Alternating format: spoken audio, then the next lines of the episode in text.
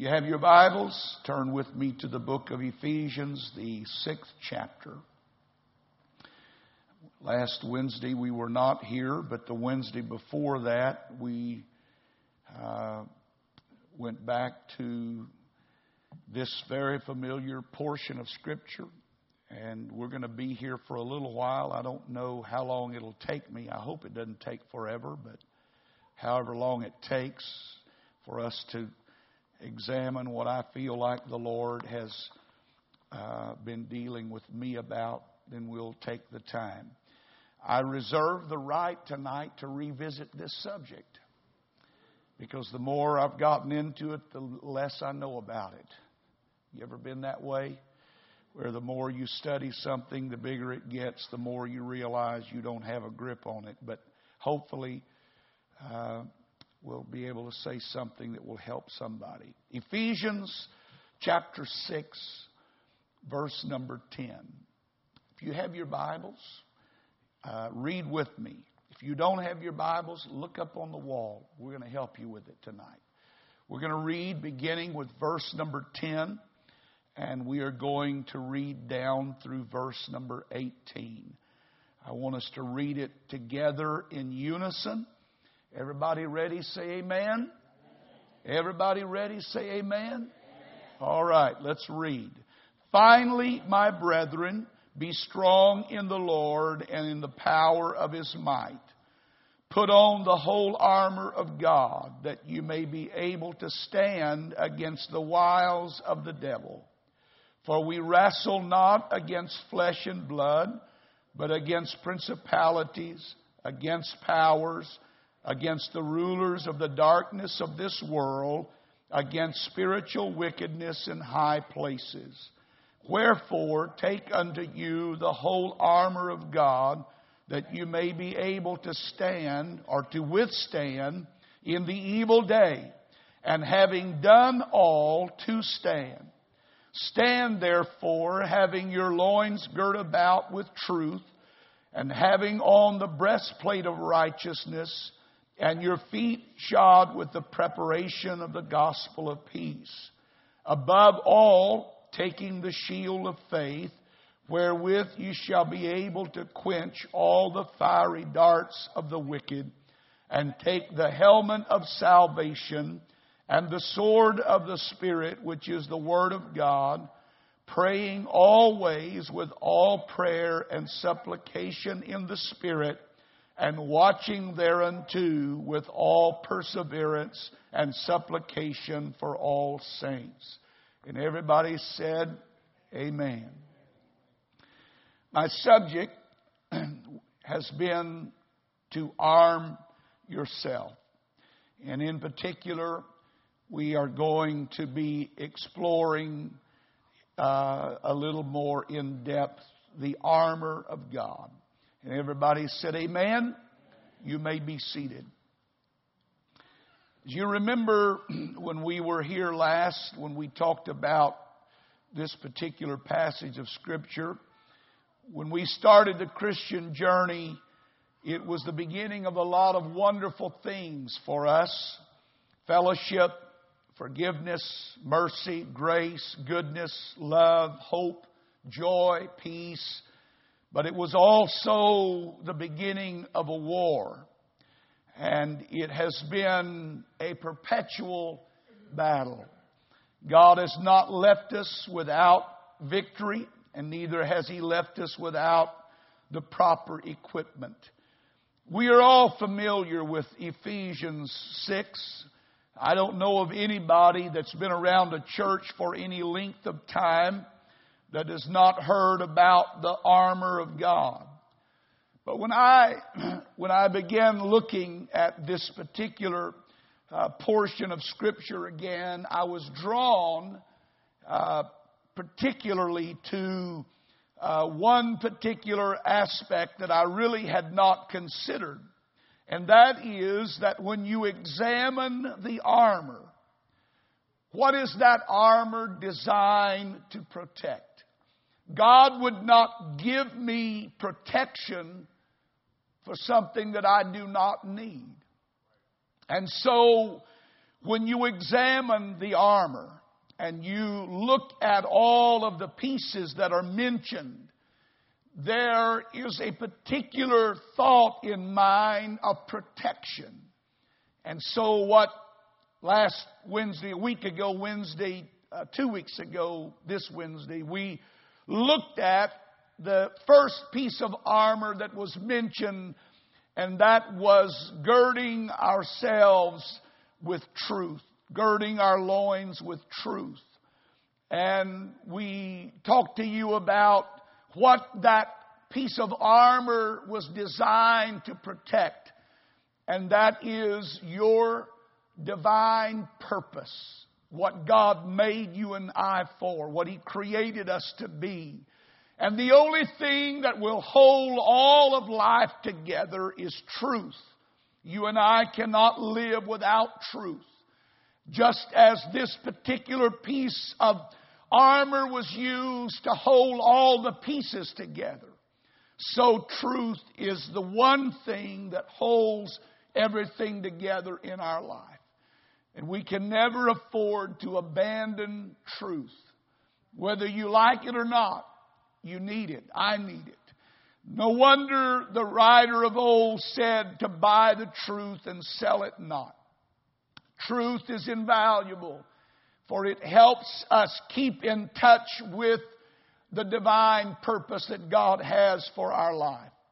If you're not careful, and if I am not careful, we will fall prey to the lie of the enemy, that we are worthless, that we are failures, that we are mistakes, or that we will never get it.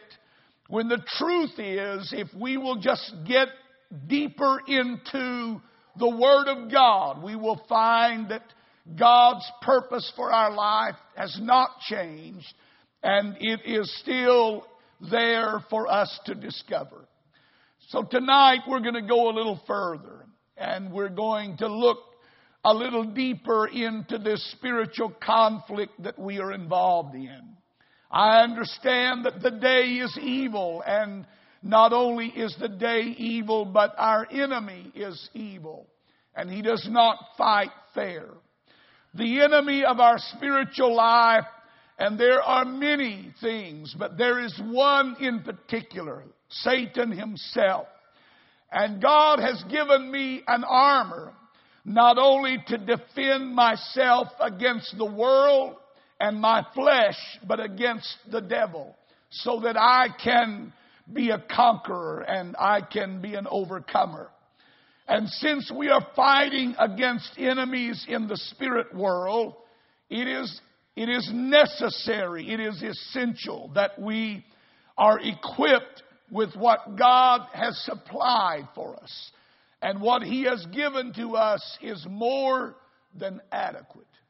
And so tonight I want to take you a step further. I want you to explore with me what Paul referred to as having on the breastplate of righteousness. The breastplate. Everybody say the breastplate. Amen. Everybody say the breastplate. That particular piece of armor referred to what we would consider a coat of armor. It was a uh, two-sided or a two-pieced uh, piece of armor. It was made up most often by metal plates that were pinned together, overlapping one another, so that the enemy could not throw an, a, a spear, or an arrow could not pierce through that armor. And it was sometimes leather patches that were overlaid with metal. But all of it was designed to protect the body, to cover the body. And the armor that is referred to, the breastplate that is referred to by Scripture, was a piece that covered from the neck down to the loins. And I, I have to correct something that I've preached in the past that I discovered over the last few weeks has not been true. I've always heard it preached, and I guess I just repeated what I heard without really examining close enough. But God didn't give us anything to protect our backside. He didn't give us anything to protect us from retreating. That's not true. That is not true. The piece of armor that Paul referred to was two pieces, one front and one back, so that it covered not only what was coming at you, but what could slip up on you from your backside. And both sides were made in the same manner, so that the metal or the leather and metal would overlap one another, so that there would be no way that the enemy could pierce and, and get through to the body, because this piece of armor covered the most essential part of the soldier, and that was his body. It was given as a defensive part of armor. And the purpose of the breastplate was to guard and to protect, and it was to defend the most vital part of the human body. And so tonight, we're going to look at what that part of our lives that God wants protected, what it is and why God wants it protected. And tonight, you're going to understand, hopefully, before we leave here, how important it is that you are vigilant in making sure that you put on that armor so that you have that protection in your life. We're going to look at the second area of attack. If the first area of attack is our purpose, and we guard we guard ourselves in that area by holding on and embracing truth, then the second area of attack that the enemy is going to come against is our heart. And the only protection that you and I can have for our heart is that breastplate of righteousness. A breastplate of righteousness. So let's talk about the heart for a few moments. When we speak of the heart, or when the Scripture speaks of the heart, what is it in fact referring to? Is it talking about that pump that's in your body right now that's pushing blood and oxygen through your system? By far, it is speaking of much more than that. It is in fact talking about the home of your personal life. It is speaking of that which refers to your emotions, your affections, your will, your desire, even your mind. And it is the place from which the source of all of man's movements and all of man's actions flow. Matthew fifteen and nineteen talks about it is out of the abundance of the heart that the mouth speaks. It is out of the heart that come all of these things. So when we talk about the heart, we're talking about a whole world of things, emotions, affections, will, desire. But they are the things that move us through life. They are the things that are at the source of our actions. All of our thoughts, all of our words, all of our actions flow out of our heart. And what a man is, is designated by his heart. He is designated according to his heart. The Bible speaks about the wise heart. That refers to a man who is considerate in many areas.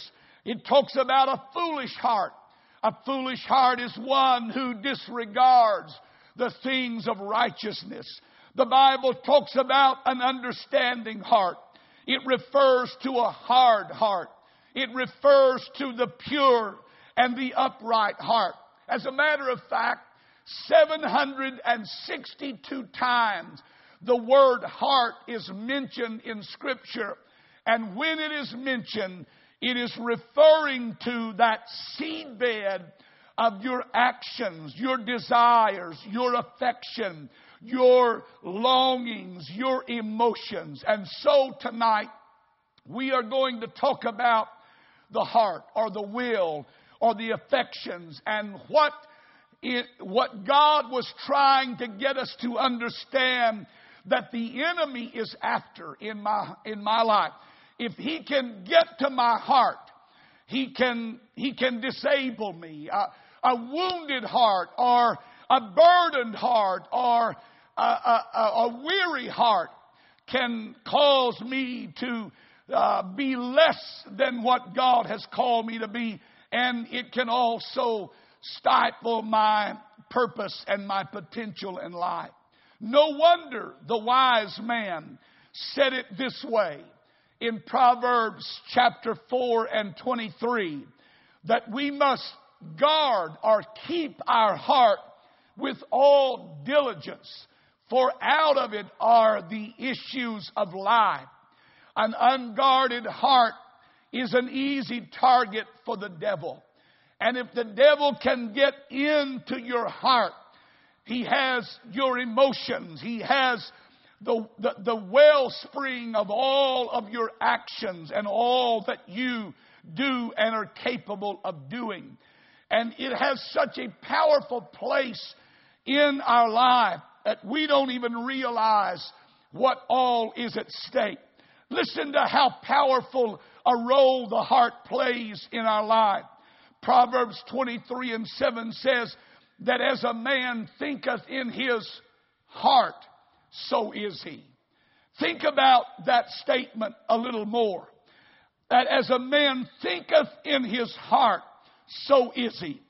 How powerful a role the human heart plays in the overall scope of my life. The heart is capable of good, but it's also capable of evil. And Matthew was right when he recorded the words of the Master. Out of the abundance of the heart, the mouth speaketh. So when God gave me this armor for my spiritual protection, He not only wanted my purpose and, and what my calling and the reason that I'm here to be protected, but He also wanted the seedbed of my actions and my emotions and my desires to be protected as well. And so He gives us a breastplate of righteousness. Think about what the wise man Solomon said in Proverbs twenty-three and seven. As a man thinketh in his heart, so is he. Whatever the heart tends to do, the body will follow. What a powerful influence it has over our life.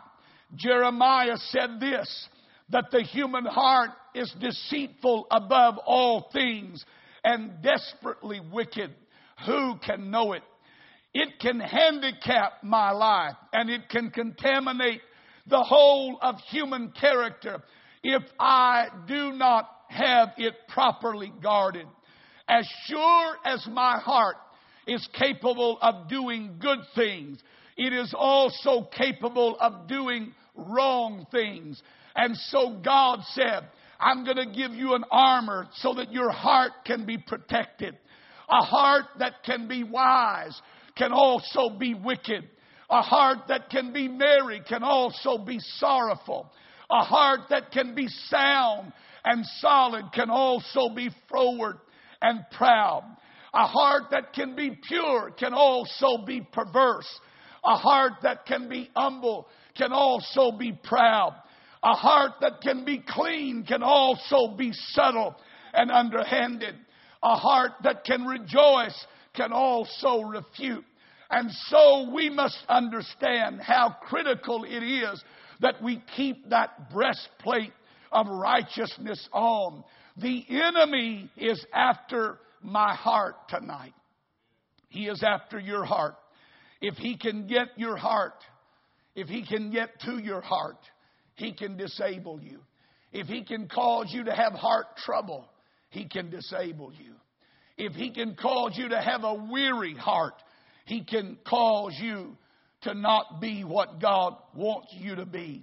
If He can weaken your heart, if He can cause you to be afraid or fearful, or if He can wound your heart. The Bible talks about a wounded spirit and how that there are a lot of things that can be helped, but a wounded spirit, who can help? Cause you to faint in your heart if you allow Him access. That's why you've got to keep the armor on. Our hearts need protection tonight. And the heart is given a breastplate of protection. And that breastplate is righteousness. That's a big word. And I, I guess that's where I get lost, because it's hard to grasp the entirety of what righteousness means. But in simple English, in the kind of vernacular that I understand, righteousness, when you boil it down, can simply be defined in this way: that you are living according to God's standard. That is righteousness. And the enemy would like for you to do anything but that. He would like for you to do anything but live according to God's standard. And the only way that he can get you to do that is if he can get to your heart, where your emotions are, where your affections are, where your desires are, where your mind or the way that you think is. If he can get there, then he can get you to dumb your life down to the level of whatever. And he can cause you to live less than what God wants you to be. So that's why he attacks the heart. That's why he comes against your heart, because that heart is what keeps you in step with God's will. And it is through the heart that man is able to live according to God's standard. And if he can ever weaken that heart, if he can ever come at that heart with fear or doubt or worry or whatever else he can use to try to weaken the, the, the walls of that heart, then he will get you to do what he wanted you to do from the beginning. And that's disregard God's standard and live by your own standard. Live by your own set of rules. And that's what's wrong with our world right now. We have a lot of folks that are living with an unregenerated heart. Do you realize that the only part of you that God said He was going to give new is the heart? He said, I'll put a new heart in you. Now, the Bible talks about a new mind, but the Scripture says, He said, I'm going to put, I'm going to take out the stony heart, and I'm going to put a new heart, because that old heart had been affected by sin and failure, and it had brought into its existence another standard. And God said, I want to put a heart in you that has the right standard of measurement in it, and it's a spiritual heart. It's a work of the Spirit that I'm going to do in your life. I'm going to help you understand the right standard to live by. Amen. So our heart needs protection. Our heart needs keeping. What I thought was so interesting about the armor is the fact that it does ward off the deadly blows of the enemy, both from what is in front of you and what is behind you. Whatever's coming at you, the future things. I, when I was thinking about that this afternoon, I thought about Psalms twenty-three and how the psalmist walks through this, uh, th- this whole uh, relationship thing. The Lord is my shepherd, I shall not want. And he talks about all of the things that the Lord is going to do for him. But then he looks into the future and he sees something coming. And he says, yea, though I, not there yet, but if I have to, whatever's in the future. Yea, though I walk through the valley of the shadow of death, I will fear no evil, for thou art with me. Thy rod and thy staff, they comfort me.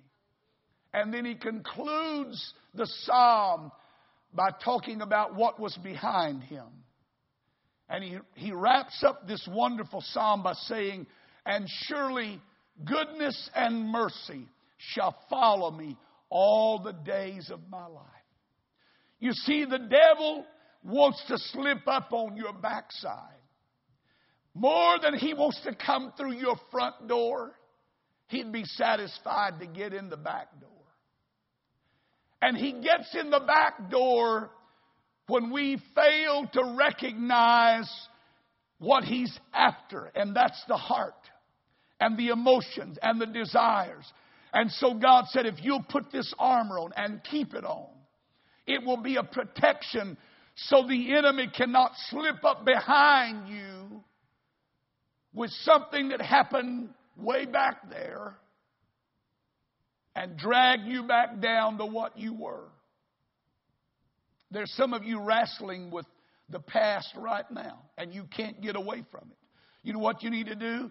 You need to get in a prayer room and get on the whole armor. You need to put that armor, that breastplate of righteousness on, and understand that the devil cannot come at me from my past and use that to hurt me, because God has given me a protection from those things that are behind me. Whatever was there is still there, and God has taken care to give me a protection so that those things cannot slip up on my backside and catch me in a vulnerable moment. I need a protection. I need a breastplate of righteousness. It wards off the deadly blows of the enemy, both from the front and the back. I need it because my heart is vulnerable. I need it because it is the most susceptible part of my being. If something happens to it, or if it quits working, or if it is injured, I will be defeated. If it is wounded, I am of no value. I can be wounded in the arm and leg and still survive. But when you're wounded in the heart, who can fight with a wounded heart? God said, I'm going to give you a solution. I'm going to give you an armor that's going to protect that heart. Because if the devil can handicap you here, if he can handicap you here, you're not going to be effective as a soldier. You're not going to be effective as a child of God. And so he is constantly working to get at our heart. He wants to come at your heart with bitterness. He wants to come at your heart with anger. He wants to come at your heart with jealousy. He wants to come at your heart with fear. He'll come at your heart with doubt. He'll come at your heart with hatred. He'll come at your heart with pride. He'll come at your heart with rebellion, with disobedience. He'll come at your heart with turning back. He'll come at your heart with the loss of courage. Because if he can get your heart, if he can get to your heart, he has you. A lack of integrity or a lack of righteousness will expose you to the assault of the enemy. And the only remedy against that is that we keep the whole armor of God on, in particular that breastplate of righteousness. I've seen a lot of things happen to people through my years of living for God.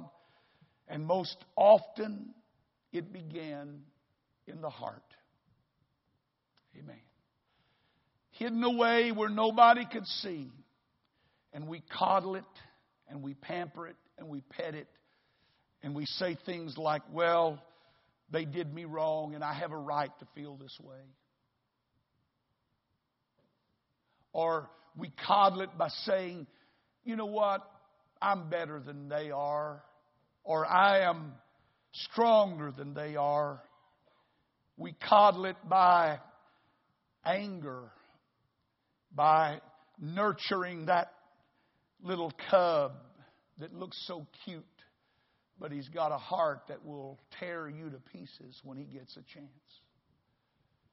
I remember reading the story. It was a fable about uh, a man who had come to a river that was swollen over its banks, and he was getting ready to cross it when this this poisonous snake began to talk to him and said, "Sir, I, I need to get over to the other side like you.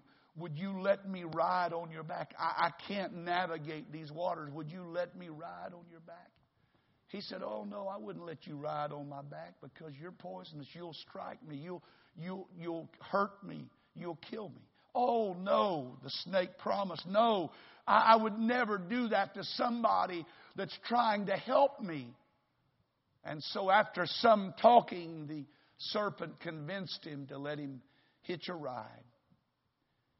And lo and behold, about halfway across, its nature came out, and it strikes the back of the man, and he turns with this look on his face, and he said, "How could you do this to me? You told me that you would not hurt me." And the man, and, and the serpent replied back, "Well, you knew what I was when you gave me a ride." Don't be surprised at what happens if you give the wrong thing a ride in your life. Bitterness is a is a it's a bad thing to give a ride in your life. I don't care how bad life has been to you. Don't let bitterness get in your heart. I don't I don't care how mad you get. Don't let anger find residence in your heart. I don't care how jealous life wants to make you. Don't let jealousy get in your heart. I, I've seen more people make life miserable for themselves and everybody around them because of a jealous spirit. It gets in their heart, and they they pamper it. And they say, "Well, you know, I, I, I deserve this." Don't let doubt get in your heart.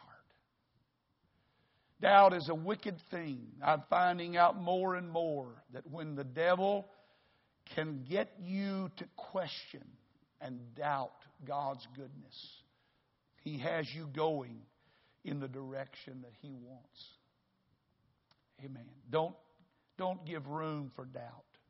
Keep on that armor, because that armor will protect you. It will keep you. Hatred, pride, rebellion, disobedience, all of those things, we need them out of our heart because they do have a way of taking us down. I've learned this much about living for God. If the devil can't make me bad, he'll make me busy. I've learned this much also, that if he can't whip you, he'll try to wear you out. He'll try to wear you down. And so he comes at the heart. That's why we need our heart renewed. Amen. That's why you need your heart renewed. That's why you need your heart cleansed. When David had failed God and he had come before the Lord in prayer, look at how many times he prays for God to wash him. "Cleanse me, O God. Wash me, and I shall be pure. I shall be whole. Create in me a clean heart, O God." Amen. I, I want my heart to be clean because I want my heart to be blessed. Amen. I want my heart to be blessed. I want my life to be blessed. So what is the devil after tonight? He's after your heart. He's after your affections, your will, your desire, your emotions. And if he can ever get access, if you ever give him room, he'll wreak havoc. That's why you got to put on the breastplate. Everybody say the breastplate. Amen. The breastplate of righteousness, so that you can love God with all of your heart, so that you can believe with your heart, so that you can sanctify God in your heart, so that you can serve God with all of your heart, so that you can walk before God with all of your heart, so you can trust God with all of your heart, so you can do God's will from your heart. What is He after? He's after that heart.